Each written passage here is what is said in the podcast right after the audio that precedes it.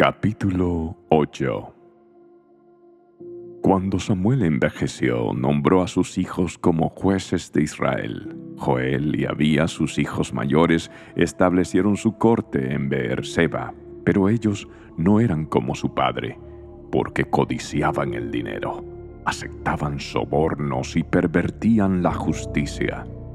Finalmente, todos los ancianos de Israel se reunieron en Ramá para hablar del asunto con Samuel. Mira, Samuel, le dijeron, ya eres anciano y tus hijos no son como tú. Danos un rey para que nos juzgue así como lo tienen las demás naciones. Samuel se disgustó con esta petición y fue al Señor en busca de orientación. Haz todo lo que te digan, le respondió el Señor porque me están rechazando a mí y no a ti. Ya no quieren que yo siga siendo su rey. Desde que lo saqué de Egipto, me han abandonado continuamente y han seguido a otros dioses y ahora te tratan a ti de la misma manera. Haz lo que te pidan, pero adviérteles seriamente acerca de la manera en que reinará sobre ellos un rey. Entonces Samuel transmitió la advertencia del Señor al pueblo que pedía un rey. Esta es la manera en que un rey gobernará sobre ustedes, les dijo. El rey reclutará en el ejército a los hijos de ustedes y los asignará a los carros de guerra y a sus conductores, y los hará correr delante de sus carros.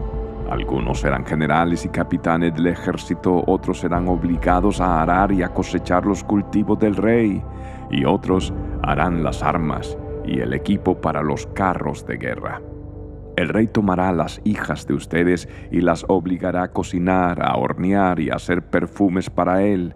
Les quitará a ustedes lo mejor de sus campos, viñedos y huertos de olivos y se los dará a sus oficiales.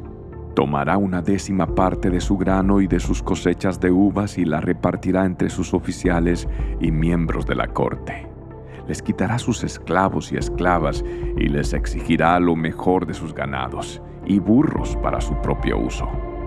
Les exigirá la décima parte de sus rebaños y ustedes serán sus esclavos. Cuando llegue ese día, suplicarán ser aliviados de este rey que ahora piden, pero entonces el Señor no los ayudará. Sin embargo, el pueblo se negó a escuchar la advertencia de Samuel.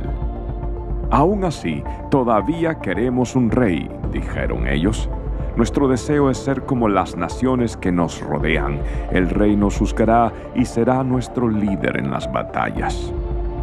Así que Samuel le repitió al Señor lo que el pueblo dijo, y el Señor respondió, Haz lo que te piden y dales un rey. Entonces Samuel estuvo de acuerdo y los envió a sus casas.